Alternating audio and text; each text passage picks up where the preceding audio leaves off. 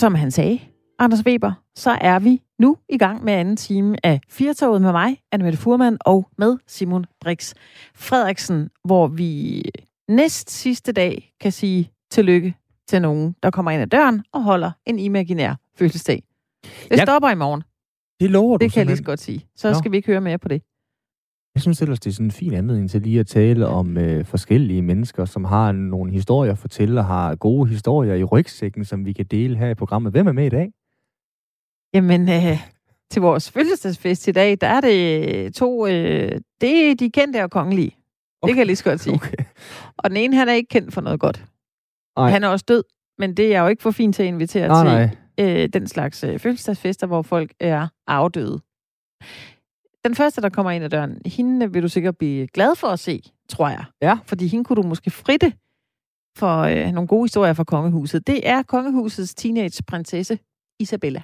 Hun fylder 14 år i dag. 14 år, gud. Ja, hun er det andet barn Ja, ja, ja, ja, og. Frede. Ja. Øh, Jeg har jo taget mig igennem den der øh, royalistmølle på et tidspunkt, der er så øh, du Heinen, husker- ser og hører journalisten, som vi har brugt i programmet om, hvor ringe jeg er til de kongelige der. Jeg kan godt huske, at Isabella, hun ja. øh, er... Og Ja. hvad hedder tvillingerne så? Kan du Hvem er det? den anden, der har fødselsdag? det er øh, simpelthen øh, Hitler. Adolf Hitler, Han er simpelthen født den 20. april. 1889. Han døde i 1945. Jo, som Ja. vi ved. Det ved de fleste godt. Ja. Er det Øh. ikke nogen øh, spræng, øh, farlig, spændende fødselsdag, du har inviteret til, må jeg godt sige? Nej, jeg ved det, synes godt. jeg ikke. Men, øh, men det er jo sådan lige de to, der stak ud, kan man sige, som, som var dem, hvor jeg tænkte, der kan vi da øh, få nogle historier. Ja. ja, ja, det kan vi da. Og man kan sige, kongehus... Ej, det skal, nu skal jeg virkelig passe på, men man kan... Øh, kongehusets øh, historik med diktatorer er jo efterhånden relativt øh, veldokumenteret. Var det Ceausescu, der øh, fik et øh, elefantorden og sad med ved nogle af de store middage Ja. ja. i kongehuset? Mugabe husker jeg vist også som øh, en, der efterhånden havde fået en ganske prominent plads ved øh, nogle af de selskaber, der har været i kongehuset. De er nogle gange forpligtet til at have de her statsoverhoveder med. Jeg håber både, hvis at øh, Hitler han skulle have været forbi i vores program, at hans øh, invitation var gået tabt i posten. Lad os sige det. Lad os heller ikke hælde mere dårlig stemning ud over et øh, udmærket program, som vi også har i øh, den her time. Og solen skinner, og øh, det er forår. Ikke? Lige nøjagtigt. Ja. Vi skal tale om, øh, at Sønderjylland får sin øh, egen Pride. Så skal vi tale om noget øh, musikterapi. Fordi Ja. vi savner at komme ud og høre noget musik. Det har du fuldstændig ret i. Altså, det vil jeg bare sige. Jeg kan næsten ikke tåle flere aflysninger, men de kommer sikkert. Ja, nemlig. Og man kan Altså- sige, det er jo paradoxalt, når du og jeg sidder og bestyrer et taleradioprogram det her, men øh, vi hører jo selv rigtig meget musik, inden vi går i studiet, for Ja. ligesom at øh, komme in the zone, og så er vi også fri for at tale så meget med hinanden, når vi hører musik, Anna med det. Vi skal alligevel tale i to timer nu her. Ja. Øhm, lidt musik har det også øh, med at gøre i en af de andre historier, vi skal have. Vi skal nemlig tale om de rigtig, rigtig mange mennesker og patienter i det danske sundhedssystem, som har problemer med at spise. De er simpelthen underernæret. De er for tynde, de har, får for lidt energi, fordi de har problemer med at synke og spise, hvis de for eksempel har kol, hvis de har haft kræft i struben, hvis de har haft alle mulige andre øh, sygdomme. Så kan man måske spille lidt musik for dem. Man kan også spille lyde af gnaskende æbler eller en velskænket øl for dem, og så glider det nemmere ned.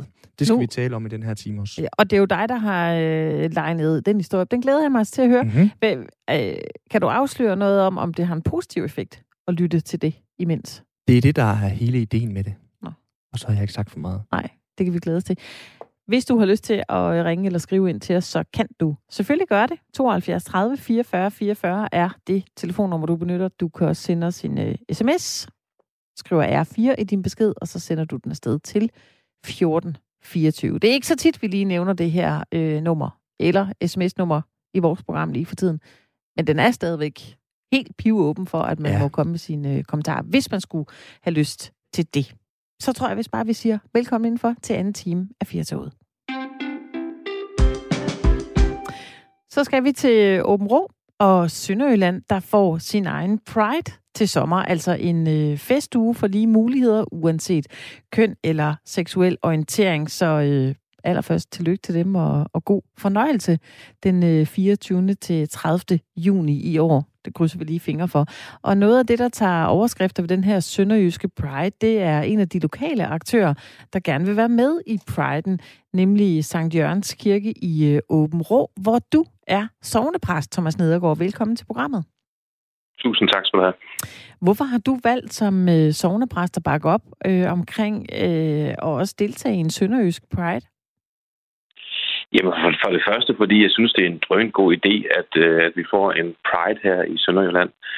Øh, der er en gruppe mennesker her, som, har, øh, som føler, at det er vigtigt at, blive lavet, at der bliver lavet noget opmærksomhed om, at det stadigvæk ikke er okay at være, eller det føles ikke okay at være homoseksuel i det danske samfund, i den danske kultur. Det vil jeg gerne være med til at støtte, fordi det vil jeg gerne have, at vi alle sammen synes er okay. Og Thomas Nedergaard, nu får du lige chancen her, hvor klokken den, den 20. april klokken 16.11, lige en gang for alle som præst og fortælle os andre, hvad er Guds og øh, kirkens syn på homoseksualitet? Åh, oh, den er god. Det er jo en kæmpe debat. Øh, og der er jo masser af forskellige vinkler på det her. Men, men det, jeg tror på, mm. jeg, jeg ved jo ikke, hvad Guds syn er, men det, jeg tror på, at, øh, at er det rigtige, og så er der jo andre udgaver, men det, jeg tror, det er, at kærlighed det er det, det handler om. Mm. Det handler ikke om seksualitet, og Gud er fuldstændig ligeglad med vores seksualitet. Det, det handler om, det er, at vi er kærlige mennesker, som elsker Gud af hele vores hjerte og vores næste som os selv. Og hvis vi har det som overskrift, så kan jeg ikke se i den tro, som jeg drøner rundt med, at øh, jeg skal udskamme nogen fra deres seksualitet, mm. eller udelukke nogen fra at komme i himmeriget, eller noget, eller noget som helst i den dur. Så derfor så bliver jeg bare nødt til at åbne min arme og sige, hey, komme ind og snakke med os, ligesom vi skal gøre med alle mulige andre mennesker i hele den her verden, ligegyldigt hvad det er, der sker. Ja, fordi det er vel det, der er også aktuelt i den her øh, snak, når du i hvert fald som, øh, som sovnepræst øh, udtaler sig i, i den her sag. Altså det sker jo et eller andet sted, øh, Thomas, med jævne mellemrum, at den dansk sovnepræst, den tager et skridt ud på de 10.000 fagner og gør eller siger noget, der ikke lige er sådan bred enighed om blandt øh, kollegerne. Hvorfor har du valgt at tage det her skridt? Jamen for det første, fordi jeg er simpelthen så heldig, at der er nogle søde unge mennesker her i Områ, som, som laver det her. Altså det, det er jo noget, der faldt ned i tubanen for mig. Øh, dygtige medarbejdere nede på biblioteket, som, øh, som har samlet det her arrangement op, og spørger mig, om jeg har lyst til at være med. Så det er jo tilfældigheder, der gør, at, at, øh, at den lige lander på mit bord. Og så er det noget, jeg brænder for. Altså det her med, at, at, at vi kan se, at der er nogle unge mennesker her, som føler sig marginaliseret i forhold til det danske samfund. Det vil jeg gerne være med til at støtte op om, at de får en øh, platform at tale fra. Og hvad kan du som øh, sovnepræst, Thomas, og også kirken, hvad, hvad, kan, hvad kan I bidrage med til en, til en Pride? Ja, altså vi kan bidrage med, med øget opmærksomhed. Det, det har de jo i hvert fald allerede nu givet øh, med forskellige interviews.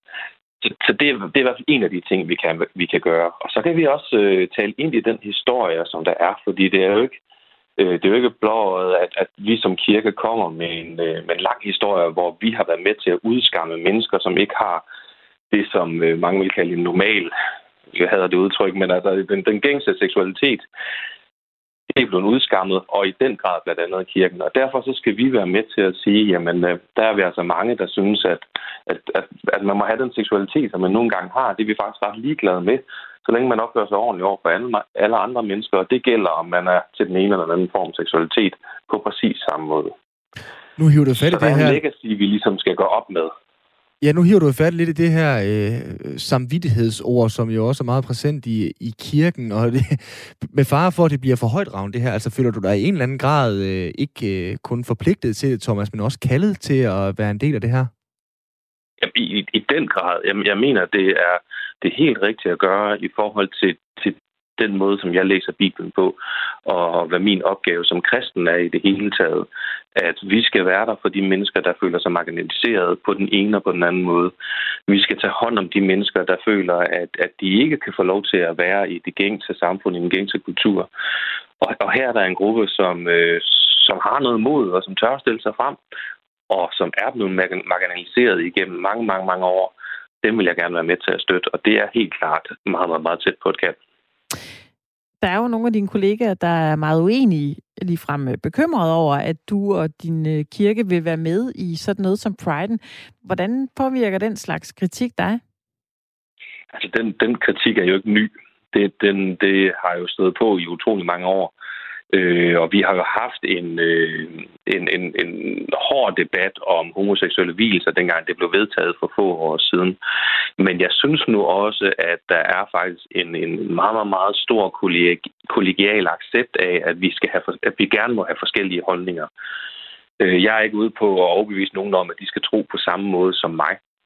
Øh, og, og det, oplever jeg egentlig heller ikke for rigtig mange af mine kollegaer, også kollegaer, der er uenige med mig, at, at det her det handler om, at vi tror forskelligt på det, der hedder kristendom, som kommer ud af tro og ud af en bibel, som vi kan læse og forskellige holdninger til, og det må vi gerne. Og der kan jo være nogen, Thomas, som så, som du siger, læser Bibelen og Guds ord på en anden måde end dig i øh, den her sammenhæng. Hvordan vil du håndtere og blive konfronteret med det fra nogle af dem, der måske sidder øh, hver søndag og lytter til dig? Jamen altså, hvis der er nogen, der er uenige, så skal de jo gerne, meget gerne komme og snakke med mig, fordi jeg vil rigtig gerne have en kop kaffe og så lytte til de mennesker og deres holdninger. Øh, og meget mere kan vi jo ikke gøre. Jeg synes, det er jo det, vi skal. Og jeg har jo ikke noget facit. Min, min, min sandhed er jo bare min sandhed. Jeg kan ikke fortælle andre, hvad der skal være deres sandhed, og hvordan de skal læse Bibelen.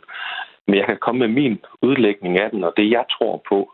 Og jeg håber, at hvis vi alle sammen frimodigt tør gøre det, øh, om vi tror på den ene eller på den anden måde, så bliver det et meget stærkere og meget større tro og meget større fællesskab, hvis vi kan rumme hinanden. Og det vil jeg gerne være med til at give et slag for. Og det hedder jo også en, altså vi vil gerne lave en mangfoldighedsgudstjeneste, mm. fordi at vi mener, at der skal være plads til alle. Også dem, som øh, måske er modstandere af det her, skal være hjertelig velkommen. Åh, oh, frimodig. Godt ord også i øh, den her øh, sammenhæng, Thomas. Men jeg kan jo igen lade være med at spørge, du kan vel i en eller anden grad miste kunder i butikken på det her. Hvordan har du det med det? Øh, begrebet kunder i butikken har jeg det måske ikke så godt med, men, men jeg forstår jo godt, hvor du gerne vil hen. ja. Og så er vi så heldige, at vi har så mange dejlige danske folkekirker, der har forskellige øh, teologiske vinkler. Og så håber jeg, at de mennesker, der eventuelt ikke har lyst til at komme til prædiken hos mig, finder et andet drønt godt sted, hvor der er en præst, der taler lige til dem øh, eller en kirke, der har et, et, et udtryk, som passer til, til dem, fordi altså, den frihed har vi jo. Så mm. det, det er jeg ikke så bange for. Det kan være, der kommer nogle andre, der synes, at det er interessant. Så forhåbentlig udligner det sig. Thomas, du er øh, sovnepræst i St. Jørgens Kirke i øh, Åben Rå. Du bakker op omkring den her sønderjyske Pride, og med, nu krydser vi lige fingre for, at den kan løbe af stablen den 24. Øh, til 30. juni i år. Hvad øh, kommer der til at ske i, øh, i din kirke? Jamen altså, det, det bliver en lang øh, tur. Vi, vi lige startede, jeg er kun otte måneder gammel her i kirken, kommer fra Vesterbro af. Og, og det vi gerne vil, det er jo at række ud til mennesker, som ikke øh, nødvendigvis kommer her i forvejen. Vi har en, en drøn stærk, øh, almindelig højmesse menighed. Den skal have lov til at være der. Vi har lige fået ansat en ny organist, som kommer til at, at fortsætte det drønhøje musikniveau, vi har. Men så skal vi også lave nogle musikgudstjenester. Gerne så i samarbejde med unge mennesker fra, fra byen af, også ældre mennesker for den sags skyld, øh, som har noget på hjertet, som gerne vil ind og fortælle, hvad det er, der de brænder for, og hvad for noget musik de brænder for. Det er noget af det, vi skal til at arbejde med her i efteråret. Og det er ikke sådan, at du hænger regnbueflag ud af kirkevinduerne den øh, 24. Til 30. juni i år, eller hvad? Der kommer til at være nogle regnbueflag. Øh, måske ikke over i flag, det gør der ikke over i flagstangen over i kirken, men øh, det gør der i præstegården, øh, håber jeg på. Og så kommer vi til vores mangfoldighedsgudstjeneste. Der kommer der helt sikkert til at være nogle, øh, nogle flag og oppyntning og alle mulige rare ting, som vil være dejligt at deltage i. Mm. Tak fordi vi måtte øh, tage din tid. Thomas Nedegaard, sovnepræst i St. Jørgens Kirke i øh, Åben Rå. God Pride til dig, når øh, vi når dertil. Tusind tak, og i lige måde. For inden af regnbuen ligger en kirke i Åben Rå. Det bliver da en øh, fantastisk begivenhed. Det var da faktisk øh, sangtitlen på et nummer, du godt kunne skrive. Åh, oh, gud. Ja, jamen, jeg må øh, i gang. I gang. Jeg har lige noget andet, øh, i stedet for et musiknummer, har jeg lige noget andet lyd til dig her, øh, Anna Mette, som lige kan forhåbentlig slå øh, tonen an i den her sammenhæng.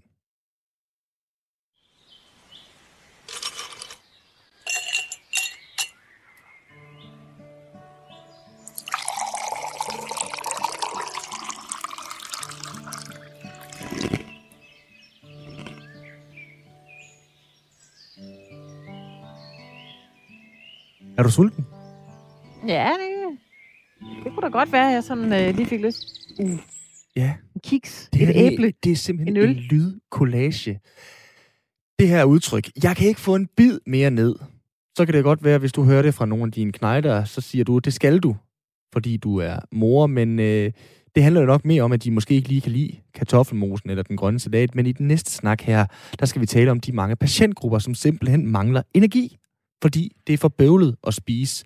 Mad, det er jo sundt, men øh, hvis du nu ingen appetit har, og det at spise et højbelagt smørbrød er som at løbe et maraton ved hver eneste bid, så øh, er det jo noget af et døj, må vi sige. Patienter, som har kræft, Parkinsons sygdom eller kol, mange ældre har også svært ved at få øh, maden ind, men der er et nyt forskningsprojekt med blandt andet den her lyd baggrund, som vi forsøger at løse det problem, en slags uh, musikalsk motivation. For håbet er, at lyden af mad, musik og natur, det kan øge appetitten hos patienterne. Velkommen til dig, Dorte Melgaard. Tak, tak. Du er seniorforsker på Regionshospital øh, Nordjylland. Mozart, fuglefløjt, et gnaskende æble eller lyden af en uh, velskænket øl. Hvordan glider maden egentlig bedst ned? Jamen, øh, det er jo svært at sige, og det er det, vi ikke helt ved endnu, og vi er simpelthen ved at undersøge via vores forskningsprojekt, hvad er det rent faktisk, der sker, når vi øh, tilfører musik, lydkollagen øh, til et måltid, og øh, hvordan påvirker det vores øh, patienters øh, oplevelse af måltidet, og får de nemmere ved at spise, flytter de opmærksomheden, får de øget appetit osv. Hvad er det, lydene kan gøre? Fordi øh, altså, man kan jo sige, at maden smager jo af det samme. Jamen, der sker jo det, at øh, lyde de har nogle øh, forskellige effekter. Vi ved godt, at naturlyde de har en beroligende effekt. Vi har en formodning om, at øh, lyde, som øh, relaterer sig til måltidet, for eksempel lyden af, at man bider et æble eller hælder vand op, det er med til at facilitere, med til at fremskynde den her oplevelse af måltidet, sådan at man får øget mundvand. Lidt ligesom som når man ser på smukke billeder af mad, eller man ser en reklame for øh, kanelsnegle hos bageren, at så kan man næsten mærke, at mundvandet det begynder at løbe.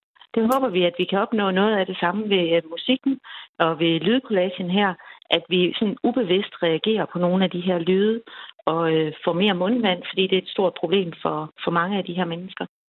Altså normalt, der siger vi jo, at vi spiser med øjnene først, men, men er det i virkeligheden med, med ørerne? ja, det ved vi jo ikke, men det kan godt ske, at vi skal til at ændre vores øh, sådan, vending omkring det, at vi spiser både med øjnene og ørerne. Vi spiser jo også med næsen, så øh, vi bruger jo mange af vores sanser, når vi dufter noget lækkert, så mærker vi også, når vi kommer hjem her i eftermiddag, der dufter af nybagte boller, så bliver vi også øh, sådan rigtig glade for familien, og vi får også fornyet appetit. Og det håber vi, at vi også kan bruge sansen, altså høresansen, til at skabe nogle af de her oplevelser.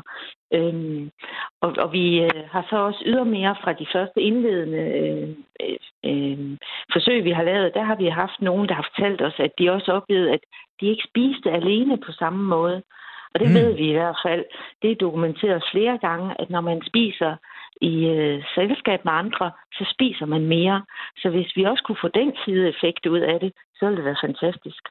Ja, en af deltagerne i forskningsprojektet, det er pensionist Jørgen Nielsen fra øh, Jørgen, der har været igennem øh, 34 strålebehandlinger og flere operationer i halsen i forbindelse med et kraftforløb. Altså, der hvor han er, inden han nu er startet som en del af det her forskningsprojekt, det, er det, at han ikke kan lide mad mere, kan han ikke smage det mere, eller orker han bare ikke besværet? Det er faktisk en kombination af mange ting for Jørgen. For det første, så har han i en lang periode været nødt til at få sondemad, og skulle så i gang med at spise igen. Øhm, og det er meget besværligt for ham. Det, det kræver meget stor anstrengelse for ham, øh, fordi at maden skal bearbejdes mange gange, før at han kan synke det. Øh, samtidig så er hans smagsoplevelse påvirket, og så har han en meget tør mund, Øhm, og, og det kan man øh, godt forestille sig, selvom man ikke er så uheldig at være ramt af det, at hvis ens mund er helt tør, så er det rigtig, rigtig svært at spise et stykke rugbrød for eksempel, eller mad generelt. Så vil man gerne have noget, der for eksempel er meget sovs på eller andet.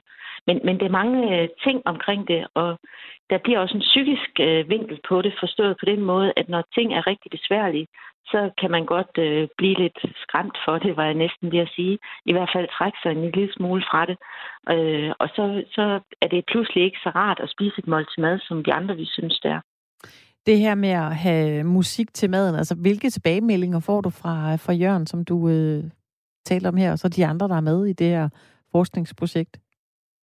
Jamen, øh, Jørgen meldte tilbage, at øh, han oplevede, at han flyttede sin opmærksomhed fra måltidet og problematikken omkring måltidet til, at en del af hans tanker, de var omkring lyden og musikken og lydene. Øhm, andre de har fortalt, at øh, de pludselig spiser lidt mere, og som sagt, så har vi også fået den her tilbagemelding, at øh, de oplevede, at de ikke spiste alene længere, til trods for, at de sad alene, men at, at lydene, og måske også de her madlyde, at øh, øh, glas, der klirer, og bestik, der øh, klirer og bevæger, eller giver lyde, at det også er med til at understøtte, at det føles som om, man sidder og spiser sammen med andre. Øhm, og det her det er jo et helt nyt felt, så vi, vi ved jo ikke helt, altså det er jo sådan et, et meget øh, førstegangs forskningsprojekt, mm. øh, så vi ved ikke helt, hvad det er, vores patienter de kommer til at opleve, og det er vi jo meget interesseret i at få alle de tilbagemeldinger. Øh, og derfor vil vi også rigtig gerne have mange med, øh, for at få så, så bred en tilbagemelding som muligt.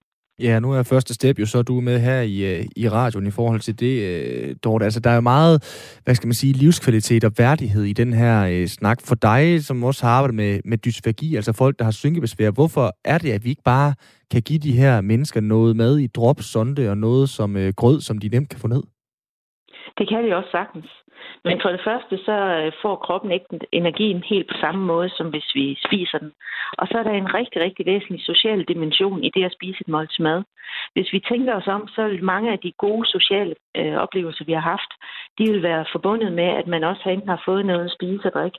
Det kan være øh, helt øh, enkelt et øh, glas hvidvin på terrassen, en skøn solskinsdag som i dag, men det kan også være et, et øh, fuldt måltid mad, det kan være en snack, det kan være alt muligt, men at vi som danskere som oftest vælger at være og indtage noget, enten mad eller drikke, eller begge dele, når vi er sociale.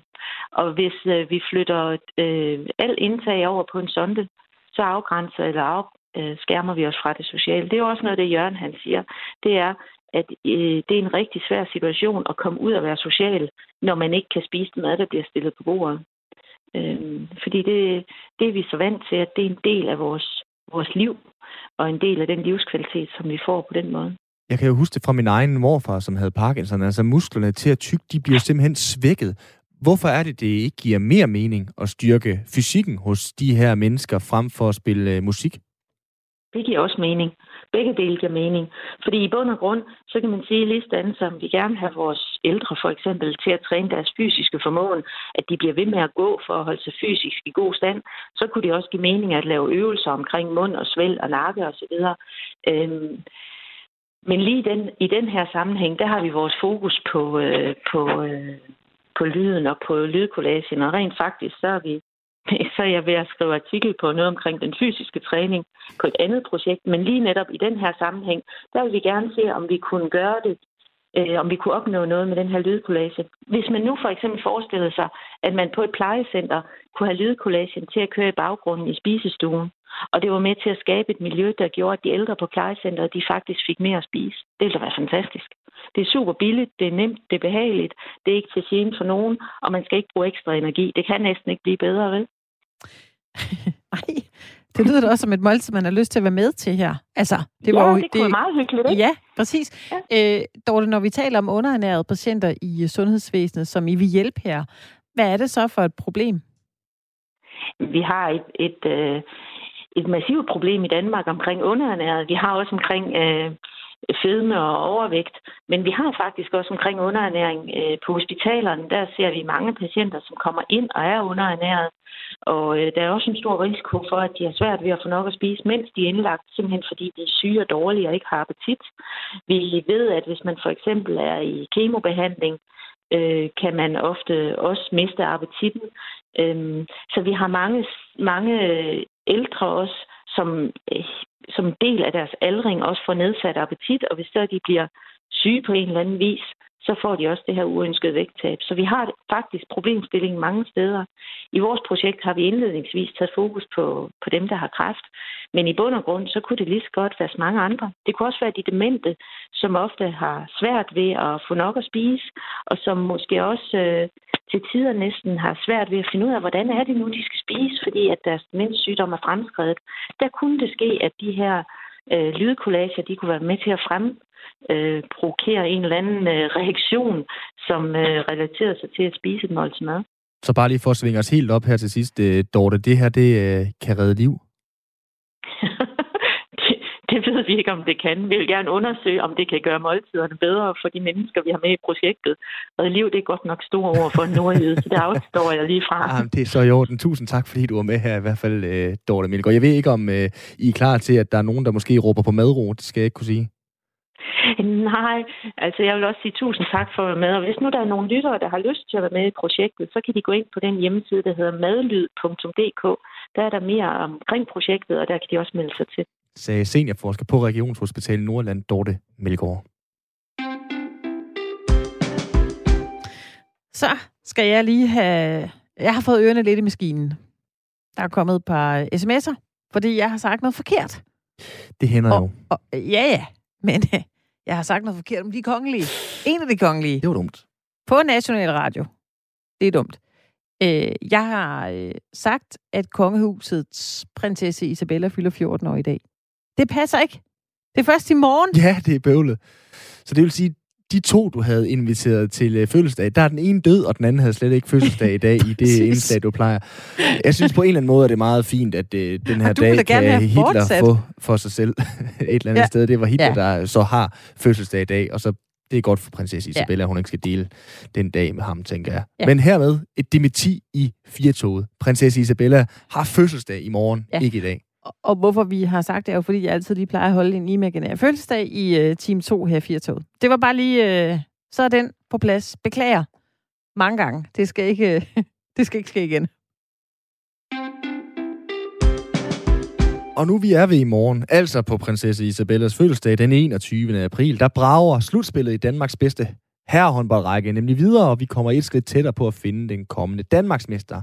Men ham, som vi nu skal tale med, virker til øh, måske allerede at have vundet lidt, og det selvom han hver dag kører turen til Skyby med en chauffør, for at få stråling mod den øh, godartede hjernesvulst, han har døjet med on-off siden 2013.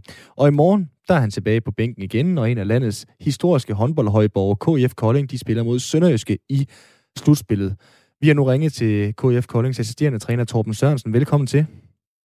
Tak for det. Torben, hvem kørte bilen i dag til Skyby? Jamen, jeg er faktisk så heldig, eller det ved jeg ikke om jeg men jeg er faktisk færdig med mit forløb i fredags.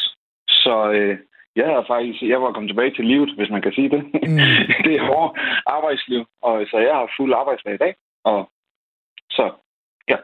Yeah. Så jeg er ikke glæder af en chauffør i dag da vi talte sammen i telefonen i, i sidste uge, inden det her interview, ja. der fik jeg jo sådan, synes jeg selv, ganske høfligt og ordentligt øh, sagt, den bliver tung, den her snak, fordi vi skulle tale om en med en øh. Altså, du svarede prompte til det. Hvorfor bliver det tungt? Hvorfor svarede du det? Jamen, det er jo fordi, det ikke var tungt for mig jo. Men mm. øh, jeg kan jo ikke øh, bestemme, hvad du føler, der er tungt. Så øh, jeg vil bare lige sige, at for mig, så er det ikke tungt. Og hvorfor er det ikke er det?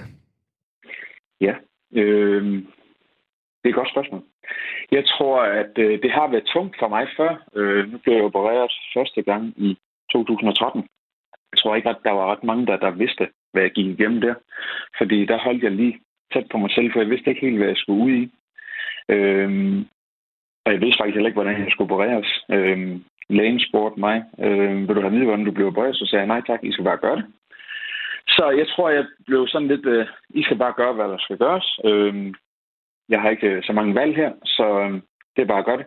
Men I behøver ikke at drage mig ind i det, fordi jeg vidste ikke helt, hvad jeg synes om det. Så jeg tror, det var lidt for at beskytte mig. Øh, jeg er sådan blevet klogere på livet øh, via min anden operation. Der var jeg lidt mere åben for det.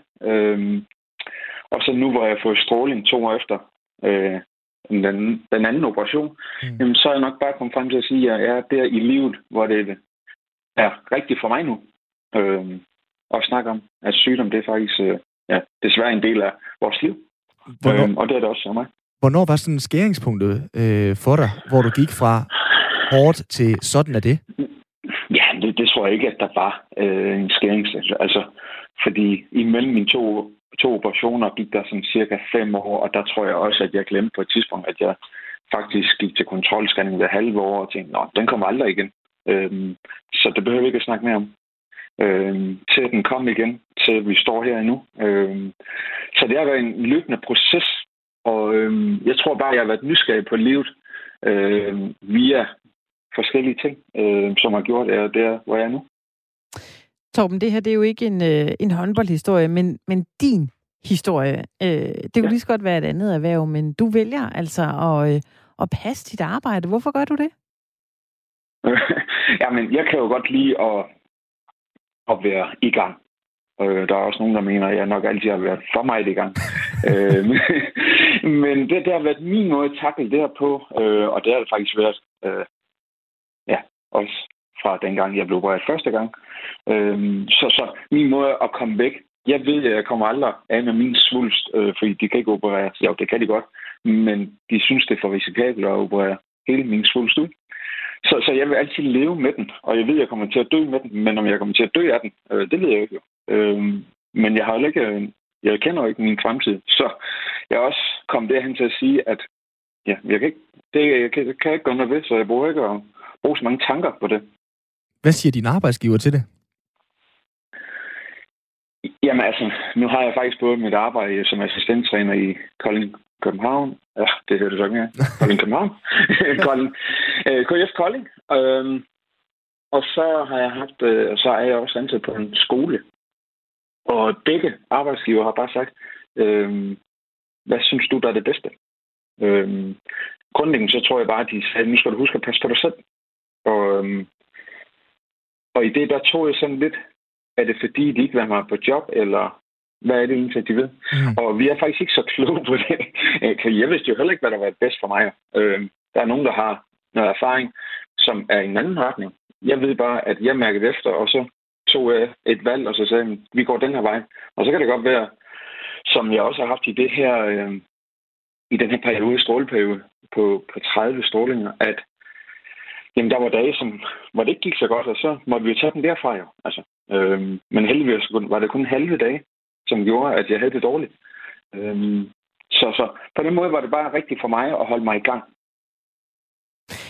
Du har ligesom valgt at investere i at, at have det godt, Torben. Det gør mig lidt nysgerrig. Hvordan, hvordan gør du det? Jamen, jeg kunne godt høre også, øh, og det er jo ikke fordi, jeg har vil reklamere for Pia Kallesen, men jeg har faktisk brugt lidt hende, og jeg kunne høre lidt, at du var heller ikke du vidste ikke helt, hvor let det var. Nej, og det var det her, skal jeg lige sige til ja. lytterne, vi talte med øh, Pia Kjellsen, ja, okay. der er psykolog omkring metakognitiv terapi, fordi vi havde ja. et indslag om at være pleaser. Og øh, der sagde hun, jamen, øh, man skal bare i godsøjne øh, slukke for det, og lade være med at gruble. Ja. Og der kan du så, så lige svare på det. Torben, du har jo rigeligt at gruble over. Hvordan slukker du for det?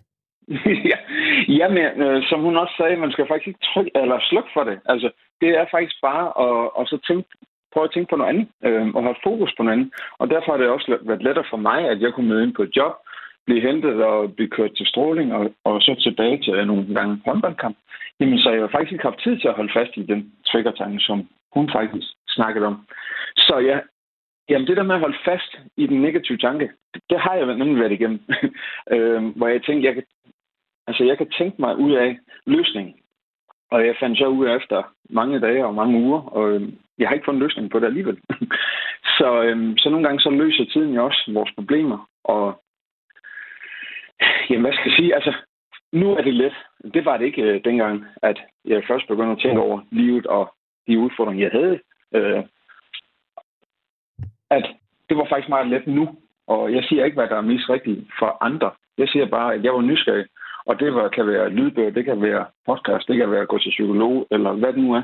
Øh, så, så lang tid, at man er nysgerrig, det er det, jeg tror på, at det er der, jeg kom hen nu. Så jeg kan ikke sige en skæringsdato. Der er lidt med det ene og lidt med det andet, som gør, at jeg har hvor jeg er nu. Ja, det er lige præcis derfor, man skal huske at spørge, hvordan gør du øh, det her, og ikke mm. hvordan gør, gør man det her, Torben? Det er jo sindssygt mm. livsbekræftende at høre. Jeg kan jo godt tænke som både øh, sportsudøver selv, synes jeg, men selvfølgelig også bare som ganske almindelig menneske, der også har gået i skole. Nu siger du også, du er skolelærer. Altså har du brugt det her, kan man sige, aktivt over for dels spillerne i KF Kolding, og dels øh, måske nogle af de elever, som du også har til dagligt, sådan til at sætte tingene i perspektiv? Ja, og, og så vil jeg da sige, at når man har med, med, med børn at gøre, øh, som jeg har, jamen så er man jo et andet sted i livet, mm. øh, så det er lettere at ramme i håndboldspillere, der er øh, i, i håndboldklubben. Men så alligevel, alligevel, så vil jeg sige, at hvis jeg vidste alt det her for 20 år siden, øh, hvor jeg også selv var håndboldspiller, jamen så er jeg da godt nok været meget klog. Så, så det er slet ikke sikkert, at man er klar til det, og det er også derfor, øh, jeg kan jo ikke sige til nogen, at de skal gøre det her, hvis de ikke er motiveret for det Så hvis jeg siger noget til, til nogen i forhold til, til håndboldklubben, så skal de finde deres vej. Mm. Og så vil jeg gerne hjælpe med at være nysgerrig på, hvad man skal gøre. Øhm, så jeg har ikke en plan for alle mine håndboldspillere, men jeg er nysgerrig, og jeg kommer gerne med et par forslag.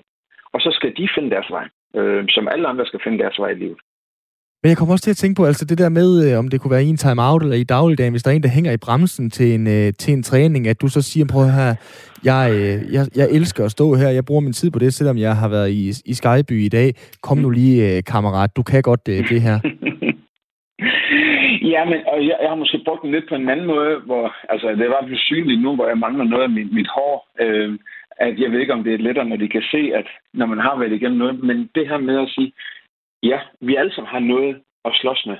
Øhm, og den måde, jeg er kommet igennem det her forløb på, der har jeg måske nærmere kunne, kunne sige, jeg ved godt, at der kan være noget. Det er ikke det samme, som jeg har, så jeg kan jo ikke sætte mig ind i deres, men de skal gå til, til deres vej til at sige, hvordan skal de blive mere lykkelige? For vi kan altid have fokus på alt det, vi ikke har, i stedet for det, vi har. Og det har jeg også selv gjort. Så det er ikke, fordi jeg, jeg har været fejlfri. Mm. øhm, og jeg er heller ikke fejlfri nu. jeg falder stadigvæk i og tænker, hold op, det er træls det her. Og, øh, ja. Hvor meget øh, kommer det her til at fylde i morgen kl. 18.30, øh, for at være helt nøjagtig, når I står for, øh, for Sønderjyske? Nej, men så er vi jo en ny situation, og så øh, er jeg jo på bænken ligesom øh, som cheftræner og det andet med til, vi har, og, og alle spillerne, så så snakker vi ikke om det. Øh, øh, så, så det er jo det, det er jo bare en ny præmis, og en ny situation, og så er vi klar til den opgave. Og så bagefter igen, så er vi jo det, og så kan man sige, så er man enten vundet eller tabt. Øh, men det er også nogle gange det der med at sige, at vi skal, ja, I var selv inde på det, at Thomas Frank over i England havde sagt, at vi må bruge 24 timer til at glæde os, eller 24 timer på og være ked af det.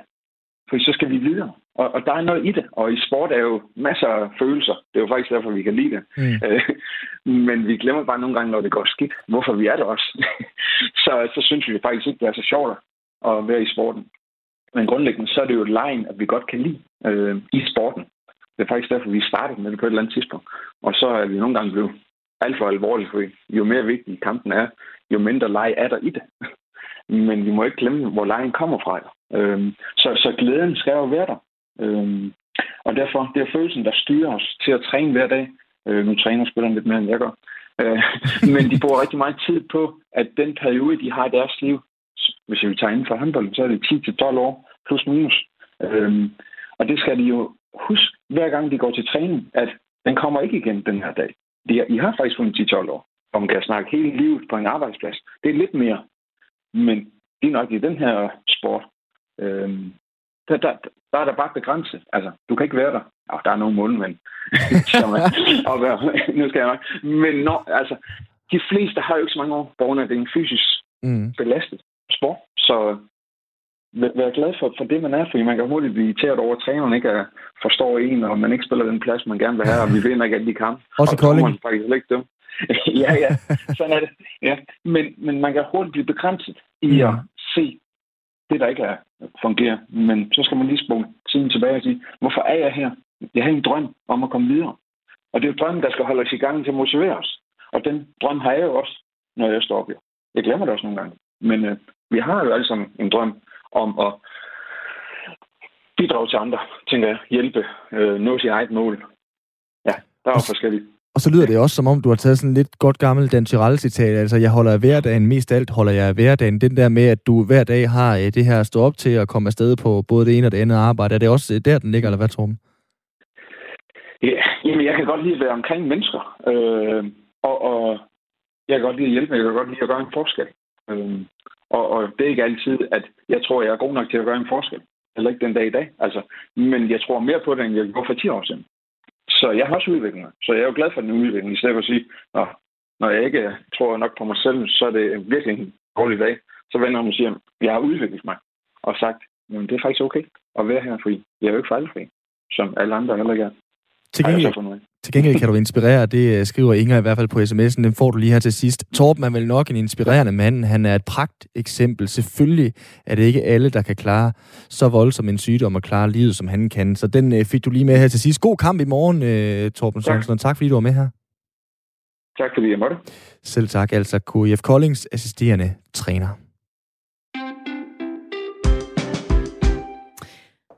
Så gad man jo godt lige sidde her med øh, armen fuld af alle de her dejlige armbånd, som viser, at man skal på festival lige om lidt. Nøj, det kunne være dejligt, ikke? Øh, hvis vi bare leger, øh, at der på din arm kunne sidde nogle forskellige armbånd til nogle forskellige mm. festivaler, hvad skulle det være, Simon? Uha, der er saft sus med mange. Altså, Hvad er den der, Den, den, jeg gad sindssygt godt, øh, ja, den bliver jo aflyst, det er jo Northside, men jeg gad også godt bare ude i skoven, der ligger oppe i Nordland, op på en Nive Festival, den der i gamle dage hed Den Lille Fede. Ja. Det er jo også helt øh, suverænt, en grøn koncert, det, you name it, altså ja. alle sammen. Ja. Roskilde, hvis de havde nogle fede navne og så videre. Ja. Jeg er faktisk villig til at gå så langt, som at jeg gerne vil tage et telt med at sove der. Kan du ikke lige prøve at tage, tage os med? Hvad, hvad, hvad får du ud af at være på festival? Jeg kan godt lide duften af øh, brændt øh, græs og øh, duften af skåede cigaretter, selvom jeg ikke selv ryger, og en lunken fadel, der skulper lidt, og som jeg alligevel drikker, mens solen bager på mig, og jeg har knappet en gang for meget ned i skjorten, og jeg bare lytter til noget musik og glemmer tid, sted og øh, det hele. Det synes jeg er det fedeste i hele verden, fordi det jo altid er noget, du gør sammen med mennesker, du godt kan lide at være sammen med. Ja. Endnu mere savn efter den beskrivelse, ja. vil jeg sige. Vores øh, næste gæst, vi skal tale med nu, udtaler sig i musiknyhedsbrevet, det der hedder Musak, om hvad det er, vi går glip af, hvis festivalerne igen i år ikke bliver afholdt. Velkommen til dig, Charlotte Lindvang. Ja, hej jer. Du er øh, lektor på musikterapiuddannelsen på Aalborg Universitet, og du arbejder jo med, hvad øh, musik betyder for mennesker. Hvad betyder det så for øh, os mennesker at være på festival under åben himmel med en, øh, med en fadøl i hånden? Ja, jamen altså, jamen først og fremmest så er der jo masser af musik der, som, øh, så det er jo en mulighed for at være sammen med andre mennesker i musikken.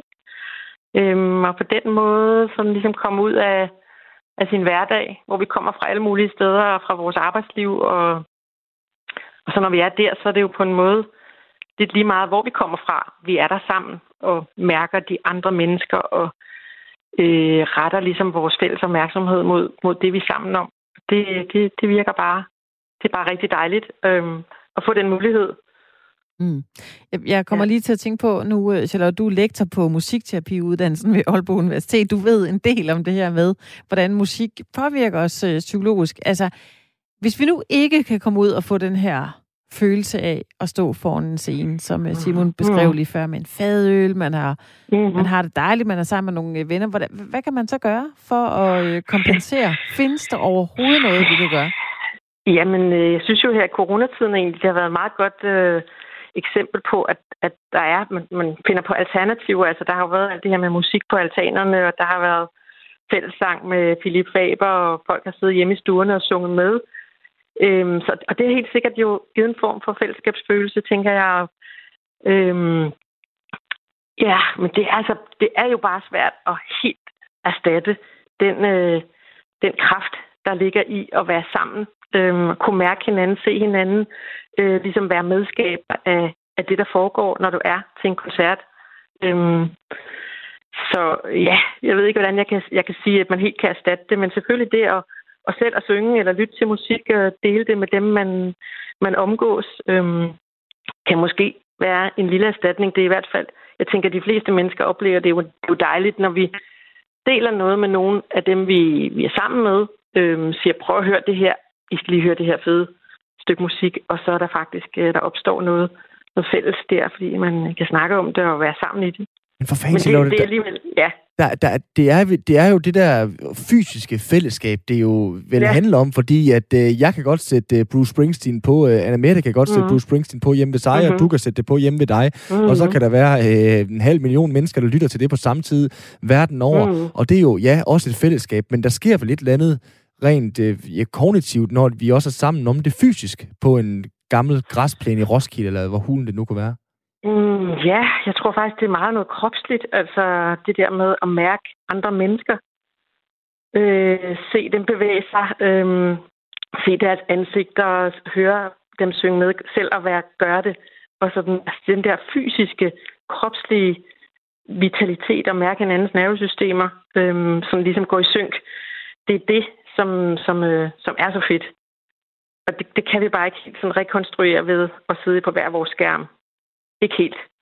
Nej, nu øh, måtte vi jo undvære festivaler i 2020, og det er jo så selvfølgelig stadigvæk uvist, hvordan festivalsæsonen kommer til at se ud her i øh, 2021. Når man som dig er lektor på musikterapi, øh, Charlotte, ja. hvordan har du det så med, med live musik kontra det, du øh, måske øh, praktiserer og ser øh, på øh, uddannelsesniveau? Mm, jeg er ikke helt sikker på, hvad du dit spørgsmål. Altså, jeg, jeg, jeg tænker, live musik, det, det gør noget, noget helt, det er en helt særlig mulighed for at altså, være i nuet. Fordi du, du følger med lige der, når det sker. Øhm, selvom, altså, uanset om du ligesom lytter til det, danser til det, eller selv spiller med, så er det der, lige der, det sker. Så det er sådan et ekstremt nærvær, menneskeligt nærvær, der opstår. Øhm, og lige der, der er vi på en måde lige, altså menneskelige. menneskelige. Øhm, så Jamen, jeg ved ikke helt, om jeg svarer på dit spørgsmål egentlig. Så vil jeg gerne lige stille dig et nyt spørgsmål, Charlotte, fordi jeg tænker sådan rent musikterapeutisk. Øh, ja. hvad, hvad sker der, hvis man overhovedet ikke lytter til musik? Uh, jamen altså... Mm, ja, ja, det ved jeg ikke. De fl- jeg tror, at de fleste mennesker lytter i en eller anden form til noget, men, men hvis man slet ikke gør det, jamen... Øh, det kommer jo nok an på, hvad man så ellers fylder ind i sit liv, jo. Altså noget, der kan vitalisere dig. Der er jo så meget øh, spændende, man kan lave, som, som øh, altså gå ud i naturen og opleve den øh, og årstidernes gang. Og øh, der kan jo være andre ting, man kan lave med sin krop, hvor der måske ikke er musik til, som også altså, revitaliserer dig, mm. øh, giver dig fællesskabsoplevelser, sport osv. Så, så selvfølgelig er der andre ting, man kan fylde ind i sit liv, men musikken kan bare noget helt særligt, øh, synes jeg. Det er vi enige om. Nu ja. taler vi jo også om det her på, på sådan en øh, lag af, af en coronakrise, som jo et andet sted har jo været ja. en hård tid for rigtig mange. Altså, mm-hmm. kan musik hjælpe i mm-hmm. hårde tider? Ja. Ja, altså ja, det tænker jeg nemlig godt, at det kan. Altså også på sådan et lidt større plan, altså ud over individet, altså netop det der med, altså en form for, hvad skal man sige, reparation, altså den ensomhed og isolation, der egentlig har været. Jeg tror, der er rigtig meget længsel efter og trang til at komme ud og mærke det der fællesskab. Øhm, og jeg tænker både, mm, altså, ja, der er jo den der mulighed for, at man ligesom kan få udtrykt noget af sin frustration og vrede faktisk ved at være i musikken, eller måske er der noget musik, som kan udtrykke nogle af de følelser, som vi ellers ikke kan, kan udtrykke eller dele, eller har svært ved i mm. hvert fald. Og så, øhm, så kan vi også bare blive fyldt op med en masse god energi, og en masse glæde kan blomstre frem øhm, som, som, er, som, ja, som kan virke, hvad skal man sige, helende eller reparerende i forhold til noget af den der isolation og ensomhed, som ikke, som ikke ligger til os, altså. Ja, en eller anden glæde ud af, af sorgen, hører jeg dig øh, sige lidt. Altså, jeg, jeg kan forstå, at det jo ja. også er et eksempel i forhold til, øh, til så frygtelig en hændelse som øh, er for øh, rigtig mange år siden, hvor man netop kan se det her med, hvordan musik øh, kan hjælpe i en forfærdelig situation. Hvordan hænger det sammen? Jo, altså, det er jo ja, det er sådan en helt anden ende af skalaen, kan man sige, men det der med, men det er jo stadigvæk er at reparere på noget, der var rigtig, rigtig smertefuldt, mm. øhm, eller er, og, og hvor musikken jo øhm, kunne bringe, bringe øh, alle de efterladte sammen, og hele, hele den norske befolkning faktisk, altså som ligesom kunne synge med på nogle af de samme sange, og som der blev, der var nogle sange, der ligesom kom til at være sådan helt ikoniske for, for det fællesskab, og det Altså det der med ligesom at stå sammen og stå, stå det igennem og mm. udholde den sorg, det var. Øhm, så det, det kommer til at betyde rigtig meget for, for den, hvad skal man sige, sådan kollektiv øh, healingsproces i årene øh, efter. Øhm, så øhm, ja. Musikabstinenserne, de er i hvert fald ikke blevet mindre efter den her øh, snak. Tusind tak, fordi du var med det, her. jeg tænker, kom ud, og, kom ud og hoppe foran en scene og ja. gøre det sammen med andre mennesker, eller synge med. Det er jo, det er jo fantastisk. Vi glæder os, Charlotte Lindemann. Tusind tak, ja, fordi du var med her. Vi krydser fingre. Det er godt, du. Lektor Hej. på musikterapi uddannelse på øh, Aalborg Universitet. Jeg kom lige til at tænke her med Udøjer-snakken øh, til sidst. Øh, mm. Sissel Sjøtkeby, som vi også har et eller andet forhold til her i Danmark, kvæg mm. hun har været gift med Eddie Skoller. Øh, og sang jo, min det var Kringstad der fjender. Hun sang til den der mindeceremoni. Hold da den gik også rent ind den gang der. Musikkens ja. kraft, ja, det kunne vi snakke øh, længere om, og lad os da så for hulen bare blive vaccineret, så vi kan komme ud og stå og synge med på forreste række det... af scenen, og lad være med at tænke over, om der er halvanden meter imellem os et eller andet sted, med det. det, er, det er simpelthen næsten blevet et, et scenarie, som ligger... Øh, sådan, det er blevet sådan helt uvirkeligt. Ja, at, at, at, at vi har... Spred armene ja, foran ja, uh, scenen. Jamen, det gør jeg gerne. Altså, jeg kunne også godt stå... Øh, altså meget langt fra scenen. Det er slet ikke mm. det. Mhm. Jeg, skal ikke bede om ret meget. Men øh, er det rigtigt? Altså, jo. det er som om, man tænker, det kommer jo aldrig til at ske, og det gør det jo. Selvfølgelig. Efter jeg glæder mig. Ja, for pokker det. Ja. På Ja, det må vel natten til... Øh, øh, ja, nu skal jeg lige være helt sikker. I hvert fald i weekenden er der ja. Oscar-uddeling. Det er jo altid det der med, hvordan tidszonerne lige øh, indretter sig. Men øh, der kan Thomas Winterberg jo vinde en øh, Oscar for bedste udenlandske film med druk. Det har vi talt en del om her. Og man kan jo sige, det er jo et, endnu et tegn på, at det går rigtig, rigtig godt med dansk film, Anna Mette. Ja, Den også, seneste... han er også nomineret for, for bedste instruktør i øvrigt. Det har du fuldstændig ret i. Altså, det er hold rigtigt. nu fast. Ja, ja, det er, øh, det er en god aften for ham. Det øhm, vi. Og en god aften for dansk film. Og man kan sige, at den sidste uge har også været rig på øh, store nyheder for dansk film. Jeg kan godt tænke, er det her den største periode nogensinde i dansk film? Det er jo en stor snak. Altså, der kan man jo hive helt tilbage til Karl Theodor Dreyer snak, eller måske øh, Pelle Robron, der vandt i uh, slut 80'erne med, med Bille August. Men Mads Mikkelsen, som jo har hovedrollen i Druk, og også har været nomineret til en BAFTA for hovedrollen i den film, mm. han øh, er lige blevet værvet til Indiana Jones-franchiset. Det vil sige, at han kan sætte kryds ud for Marvel superhelte-franchise, han kan sætte kryds ud for Harry Potter-franchise, han kan sætte kryds ud for Star Wars-franchise, og nu altså... Hvad betyder det så? Det er jo kæmpe stort. Altså, der er øh, eksperter, kan jeg se en artikel på DRDK, som siger slet ret. Det er indiskutabelt. Mads Mikkelsen er den største danske skuespiller på verdensplan nogensinde. Og så var der lige en ekstra lille nyhed, der lige fæs ud af benene på dansk films vegne endnu en succes, nemlig at Pilu Asbæk, han landede en rolle i den kommende Aquaman-film. Aquaman-film om den her øh, superhelt, øh, som øh, af god grund er under vand, kan man sige, kvæg navnet, som også omsat for over en milliard dollar. Kæmpe, kæmpe film. Der skal han nu være med i toren, Pilo Asbæk. Altså, det er jo vanvittigt, at vi bliver ved med at se danskere, der... Det er ikke bare en eller anden mærkværdig lille fesen rolle. Det her, det er store roller i kæmpe, kæmpe, kæmpe store film, man er med det. Jamen, jeg er mundlam. På en måde er jeg lidt mundlam. Ja, vi er et lille bitte, bitte, bitte land. Og alligevel, så får vi øh, snedet nogen ind, der sidder på yep. skærmen. Jamen her er det jo I de produktioner. Her er det jo ikke engang snedet ind. Det er jo det, der er ligesom er hele pointen. De oh, er nej, engang snedet ind. De, nej, nej. de står... Nej, det, det ved jeg godt, de ikke er. Men altså... breder sig. Ja. Øh, det er vildt. Altså, Pilo Asbæk nu, der er mange, der har været lidt ude med riven efter mm. ham. Øh, jeg så ham i øh, Kabringen, øh, ja. den her film, hvor jeg synes, han var sindssygt god. Ja. Altså virkelig, virkelig god. Jamen, jeg, jeg kan godt og... følge dem nogle gange, der synes, han er lidt endimensionel der, men det her, det er da rimelig uh, sejt Var han altså ikke uh, i den, vil jeg sige. Nej. Det, det synes jeg ikke. Og nu bliver der et helt nyt publikum, der igen tager med ham til house. Ikke i Kabring, men altså Aquaman 2. Vi glæder os og krydser fingre for, at det går godt. Også i weekenden med Druk, når den er nomineret til en Oscar. Vi har ikke rigtig mere tilbage, Anna Mette. Nej. Andet end at sige... Uh, Glædelig tirsdag. Nyd vejret. Glædelig tirsdag. Ja da. Nyd det for pokker. Alt, hvad vi overhovedet kan, så længe det var. Firtoget er tilbage igen i morgen til vanlig tid kl. 15. Vi slutter kl. 17, og du er så velkommen til at lytte med. Tak for i dag. Du lytter til Specialklassen.